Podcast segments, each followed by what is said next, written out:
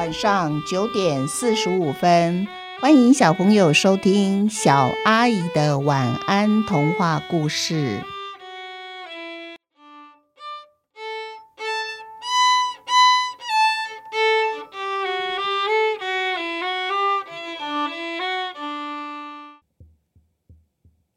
玉彤的特殊才艺下集。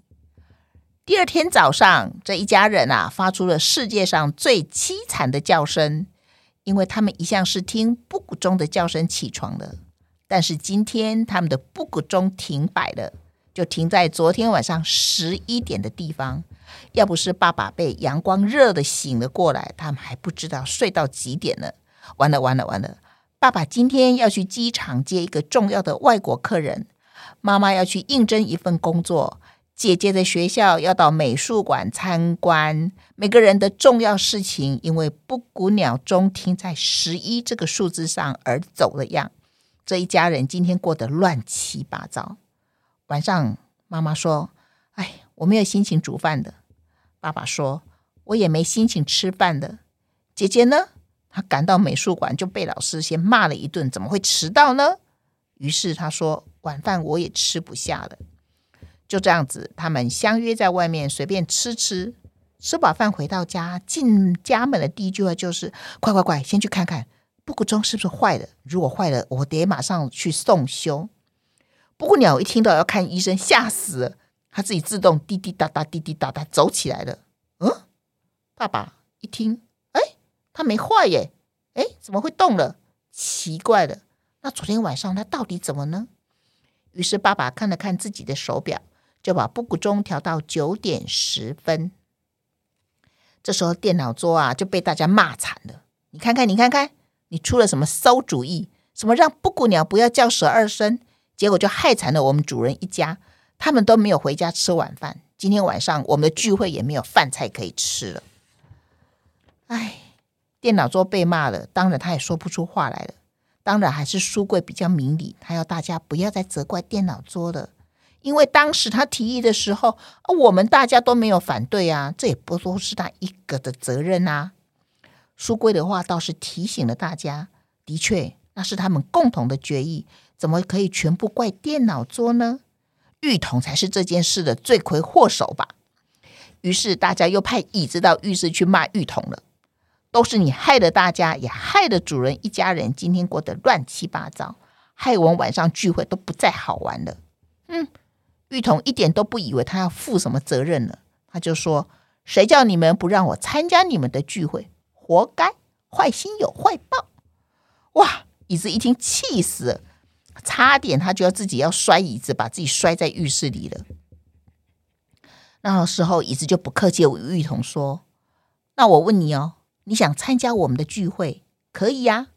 可是你也先说说，你有什么特殊才艺？我先说哦，哭。”不算一种才艺哦。这时候啊，玉彤的眼泪又是滴滴答答掉个不停，因为他想了想，他的确没有什么特殊才艺，他太平凡了，除了哭以外，真的没有其他的才艺了，而哭又不是一种才艺。这天下午，姐姐放学回来就赶快告诉妈妈说：“哎，妈妈妈妈，我们的社区公告栏有贴了一张停水公告哦，因为我们要换新水管的关系。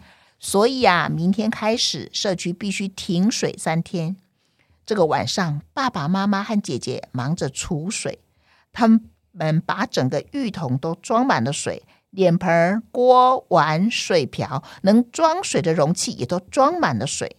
浴桶因为全身都是水，想哭也哭不出声音来了。于是这个晚上变得安安静静的，浴桶就待在浴室里面。而那些家具们呢，本来还得意的想：“嗯，骂他果然有用，骂一次啊，他就不敢再哭了。”哎，这时候啊，爸爸很满意的拍了拍浴桶，说：“没水的日子真是不好过啊！幸好我买了这个大大的木质浴桶，不然这三天呢，要怎么洗澡、洗衣服、冲马桶呢？”三天没水，衣柜知道，幸好有浴桶里的那一桶水。他才不用和发臭的衣服住在一起。洗碗槽也知道，幸好有浴桶的水，他才没变成一座碗盘山，而且是一座很臭的山。马桶也说，幸好有浴桶的水，不然这三天所累积的大小便啊，他身上肯定长出蛆来了。幸好有浴桶，幸好有浴桶，这三天家里每个人都不断重复说的这句话。三天以后，新水管装好了，水终于来了。屋子里的家具决定让浴桶来参加他们的聚会了，因为他们发现浴桶的特殊才艺，就是可以装很多很多很多的水。而这个才艺呢，平时不一定能表现或是表演给大家欣赏，可是只要他一展现这项才艺啊，就是一个超级厉害的特殊才艺，谁都学不来也学不会呢。啊，书柜就跟大家推荐浴桶的角色，他说啊，而且啊，如果我们聚会的时候有戏剧表演，浴桶就是演那个小可怜的最佳选择了。果真啊，每一次他们一演戏，浴桶都能哭得让大家心碎成一片一片的。看来他的哭功正是他的第二项特殊才艺呢。现在大家都知道了，浴桶不只有特殊才艺，他还多才多艺呢。我们一起想一想，小朋友，你们刚刚开始的时候有想到浴桶的特殊才艺是可以装很多水吗？一定没有，因为你们一定很少面临缺水，或者是家里水龙头打开没有水的日子，对不对？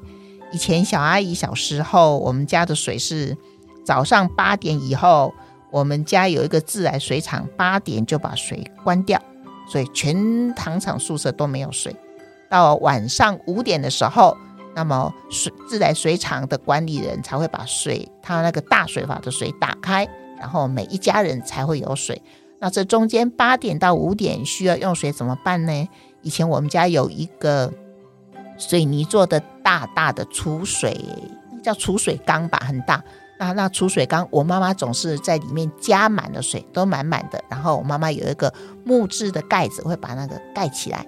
那中间需要水的时候，就是从那边把它打开来，然后舀出来，看要洗碗还是脏掉的衣服，还是要洗什么东西，就从那边舀出来。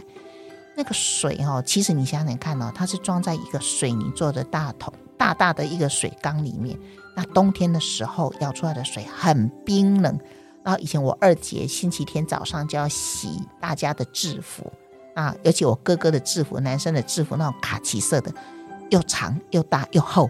然后我姐姐每次洗，然后水又很冰，她总是拿着水瓢，然后把那个加一点肥皂粉，然后就随便搓两下，然后水瓢把它摇到那个大另外一个桶子里面去，然后就把他的裤子拉拉拉拉，然后就说随便把它洗洗，重死好难洗哦，水好冻哦，然后就把它挂到那个晒衣架上面去给它晒衣服了。